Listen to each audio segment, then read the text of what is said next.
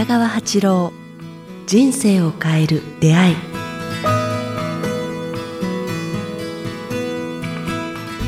こんにちは、早川洋平です。北川八郎、人生を変える出会い、えー今日もお届けします。北川先生、よろしくお願いします。よろしくお願いします。さあ、えー今日はですね、えー私が前からちょっと気になっていたことを、えー質問させていただこうと思うんですけども、先週も紹介しましたようにですね、この番組、えー CD ブックに、えーなっています。この CD ブックにもですね、えー先生が、えー撮影した、えー阿蘇の風景なんかもあるんですけども、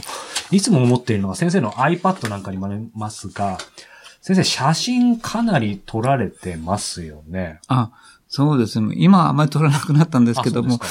30代、40代、50代の頃は、宇宙に繋がろうとするときはよく撮ってましたね。え、宇宙に繋がろうとするときに撮るっていうのはもうちょっと解説していただくと、あなぜですか？だからこう、目、目に見えないものを、形にあるものの後ろにあるものを撮るっていうか、形あるものの後ろを撮る。あ後ろに目を向けるって言いますかね。だから木木が生えて緑なのは、その後ろにある緑の、こう、元気って言いますか、あの、なんて言いますか、生命力とか、あの、今、今、新緑5、これ5月新緑ですね。はい新緑があるのは、その木が生き生きとして、なんか、活力があって、うんそれから、こう、えーこの人生を楽しもうとしてるという木の意識を取ると言いますか、うん。意識を見ると言いますかね。だから、新緑が美しいと取るのでなく、あ、んと、あの、受け取るのではなくて、新緑の向こうにある木の意識みたいな。へえ、それは写真じゃないとダメなんですか？普通に見てるだけでは見れない多くの方は写真でそれを撮ると思うんですけども、僕は、それをこう、その意識を写真で撮るっていう感じですね。それはそれこそど、どうしてそういう風になったんでしょう？いや、だから、まあ、いつも目に見えるものだけ追いかけないで、目に見えるものの後ろにある意識とかエネルギーとか、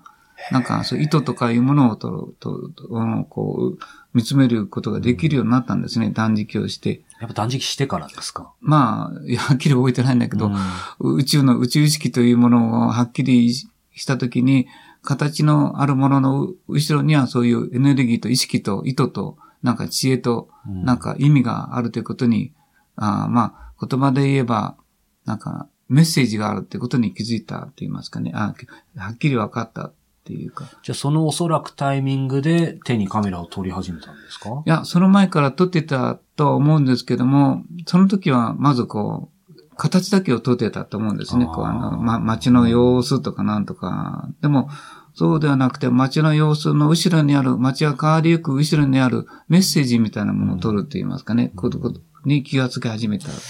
だからですかね、この番組ね、聞いてる方、先生の写真、あの、サイトに使われる写真も結構先生が撮った写真だったりもしますよね。あの、この番組の、えージャケット写真もそうですけど、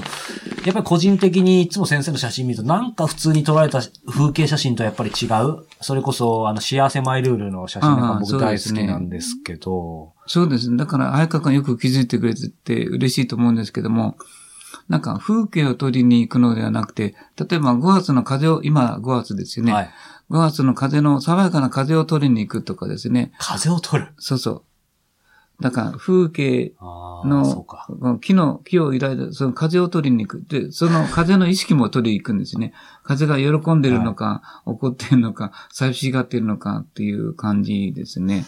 で、木が、こう木が喜んでなる木の意識を取りに行くとかいう、そういう感じですね。じゃあ、いわゆる本当に今までこの番組の左脳右脳の話してますけど、左脳のように考えて撮るんじゃなくて、いわゆる感じて撮ってる。どう、どういう感そうですね。覚なんですかだから、セミが鳴き始めたら、こうセミの鳴き声を取りに行くっていう感じですね。あで、セミの鳴き声は、い喜んでる鳴き声を取りに行くって言いますかね。わーわーわー喜んでるのは、なんかこう、生命力に溢れて楽しいから、うんあれ、あと、とって、悲鳴ではないですよね。こう、なんか喜びの声ですよね。うんなんかセミの鳴き声を取る、その後ろにあるセミの喜びの声を写真に撮るって言って、林に行って、その声と喜びに向けて撮ると、ああいう写真になっていくんですよね。じゃあ、こう、一般的にあるように構図、こういう構図で撮ろうとか、なんかうまく撮ってやろうとか、そういう意識は全くないってそういことですか？う意識の向こう、もう一つも上ですね。例えば青い空を、わあ、美しいな、青い空あるなと思った時、その青い空が持ってる善意のエネルギーを取ろうとかいう、そういう、そうあるいは青い空が青いだけじゃなくて、なぜあんなに美しいのかって言ったら、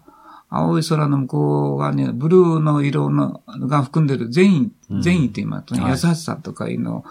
と、それが雲と、うん。なんか、するとすごい美しいって感じるのは、そこに善意があるからだなと思ってるので、宇宙の善意がなかった、そう青空の善意って言いますかね、そういうものを取ろうという意識を、いつも持ってますね。でも面白いですね。先生がその目に見えないもの、うんある意味それを捉えるために選んでる媒体が目に見える写真っていうのが面白いですね。ああ、そうですね。だから、うんだからそれをやっぱ目に見える写真で感じてるじゃないですか。そうですね。あの、あの僕、あの緑の中に格好の声を取りに行こうと思って、格好の声を取りに行った写真がね、はいブルー、すごいグリーンの中に木がポッポッと、あそこいつも格好って5月に泣くんですよね。今から、うん今頃なんですけども。だから、ああの、格好の声って聞いてしまう。んね、もう耳、あの、録音するしかないけども、写真でも撮れるんじゃないかな。どうですかね。なんか先生の写真の裏に秘められた、なんか今聞いてる方も多分すごい腑に落ちたと思うんですけど、そういうことなんですね。目に見えない意志とかう、ん意図とか、エネルギーとか、メッセージとか、まあそういう言葉につながると思うんですけども、それを、まあそこにある喜びとか、過去の楽しそうな声とかいうものを取りに行こうとか、思いますね、いつも。だからか、先生の写真って本当にカレンダーとかもそうですけど、なんか、何かそう、こ言葉じゃないですけど、何か伝わってきますよね、どれも。そうですね、なんか冬の景色の中にも、寂しさもあるけれども、美しさもあるから、美しいっていうのは宇宙につながる意識だから、なんか、すごくエネルギーがいっぱいあるときは美しいと感じるんですよね。だから冬景色で、猛吹雪でも、こうやってちょろちょろした風景よりも猛吹雪の方が美しいと、美しいと感じるときがあるんですよね。それは、なそこにあるエネルギーって言いますかね。嵐というエネルギーが美しいと感じるんじゃないですかね。そうすると、あれなんですかね、先生の場合は、こう、そういう風景というか写真撮るときってなんか自分でこう撮ってやろうっていうよりも、以前先生がおっしゃってたの覚えてますかね？その文章を書くときも、自分で文章を書いてるっていうより、何かこう、流れてるものを捉まえて撮ってるみたいに言ってたんですけど、文章を書くときも。そうですね。まあ、同じだと思うんですね。だから、写真も、写真は同じものをこう、そういう写真という道具を使ってと撮るけれども、文章はそれを今度は文字という形で表すと言いますかね。やっぱり大枠では同じなんですね。うん、でもやっぱ文字の方が限界がありますけどね。同じ体験をした人しか文字では喚起できないって言いますかね。そうか。でも写真は体験を伝えることができるから、写真、映像の方が、まあそういう意味では、多いですね。あの皆さん受け取りやすいと思いますね。うん体験がないと、ね、あの、南の国の体験がないと、そう、その、その暑さとか、爽やかさは、あ、爽やかなんだろうなーで終わってしまうけど、おお、そうだったら爽やかなんだよねーっていうのと違うから、それが文字の限界かもわかりませんね。うんあの前のことも言ってたじゃないですか、こう。北海道では当たり前の景色が、ね、あの、奇跡的に瞬、あ、奇跡の瞬間に見えて、なんか、泣きそうになりななりながら、あ、ご質問くださった方ですね。うんこの景色に気に、気に求めずに一生生きてきたんだなとしみじみ思ったっていうか、うん気がついた瞬間にその。景色が美しいって感じるって言いますかね。そこにやっぱ、この人はおそ宇宙の力を感じたんじゃないですかね。でも先生、本当この番組でおっしゃってるように、そういう当たり前の景色をやっぱり感じるとか、季節の変わり目とか空を見るとかっていうのを本当に、特に今この季節気持ちいいですか？ら僕も見るようになったら、やっぱりちょっとこう感性というか磨かれてきますよね。美しいっていう感覚の向こうにある意図、メッセージを読み取るようになると、それは宇宙につながるんです。宇宙って宇宙意識っていうか、あ我々にこう、なんか、良きものをもたらそうと、もたらそうとしてる意識みたいなのがあるんですね。善意の意識っていうのか、それに気づく、うーんといいな。まあ私が教えられたから皆さんに伝えたいんですけども、なんか、その目に見えないものの裏側にある意識みたいな、あらゆるものにそういうメッセージがあるということに気づくと、で、そのメッセージの、あれは何かといったら美しいという感覚なんですね。にあの言葉で言えば感覚と言いますか。常々おっしゃってますよね。うん。で、それが宇宙のメッセージで、その中にあらゆる言葉が、ああらゆる意識が入ってる。善意とか、好意とか、思いやりとか、ほら、元気に立ち上がれとか、勇気をくれるとか、希望とか、なんかそういう言葉につながるエネルギーが、を含まれてるんですよね。うんそれを一言で美しいとこう、感じてしまうと思うんですけども。まあ、前の方も多分、北海道のこの方もその意識を取ったから、もうこれからはそれをはっきり受け取れるようになると思うんですよね。あでも今先生おっしゃったように、まあ今日は写真の話から入りましたけど、こう、日々本当に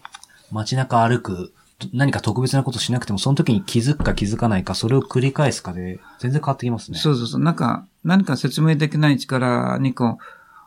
そうすると、私たちの人生がこう何かに導かれてるのを感じるようになると思うんですね。うん、何かやっぱ彼らは導こうとしてると思うんですよね。うん、美しいという感覚をつなが、つなげていくと、こう、ああ、この人生は何かに導かれてるんだな、守られてるんだなっていう、うのを感じるようになると思うんですね。うん、まあ、それが、こう、我々のこう、感謝とか、だから生きる力とか、なんか気づきとかいうところにつながると思うんですね。でも、それから、もう一つそれをそうすると、宇宙と繋がるときは、人に善意を持ったり、良きことをしたり、人のためにしようとするときに、そういう不思議な力が自分に身についてくるんですね。だから入り口はまず美しいっていうところから入っていいと思うんで、いいと思うんですけど、それから人のために役立とうと思ったり、人の喜びに、あ、なんか応じて、向田邦子さんじゃないけど、はい、人人が喜ぶことを一生懸命自分の人生の生きがいにしてると、その人はこう、やっぱ世の中に出てしまうんですよね。おのずと。うん、おのずとなんか、そこにこう、真理があるって言いますかね。この人生の意味があるって言いますか。はい、だから、その感覚を大事にする必要があると思うんですよね。私自身も耐えたことないんだけども、いや本当です。だから、耐えたことないんだけど、その意識を持った途端に、なんか世の中に少しずつおりり出されていくって言いますか。はるか君もきっとそうだと思うんですよね。気づいたい。このことに気づくと、皆さん、こう、そう世の中に必要とされる気づきを持った人となるんじゃないですかね。気づきを持った人、素敵な言葉ですね。そんな感じで。必要とされる気づきを持った人。はい。必要とされる気づきを持った人、ね、そうそうそう。皆が、皆がも大事な必要とされる気づきを持った人となることが出る。尊敬が集まる。まあ、よくわかんないけど。大丈夫ですよ。伝わったと思います。さあ、えー、この番組では皆様からのご質問、ご感想をお待ちしております。詳しくは北川八郎ホームページ、もしくは北川アットマークキクタス .jp、北川アットマーク kiqtas.jp までお寄せください。さあ、そして冒頭でもご紹介しました今日の写真の話もありましたが、えー、この番組人生を変える映画 CD ブックになりました。えー、第1回から第10回の、えー、収録分と、え書き起こし、そして、え先生が撮っているまさに、え写真が、え阿蘇の写真が、えフォトブックになっていますので、えこちらもチェックしてみてください。えこちらの CD ブックは、え内外ショップと検索していただくか、え内外の内外ですね。もしくは、え iTunes に配信されている PDF をご覧いただければと思います。ということで、えー、今日は、えー、北川先生の写真の、えー、撮り方から、えー、深いところまでお話を伺いました。北川先生ありがとうございました。ありがとうございました。みんなに幸あれですね。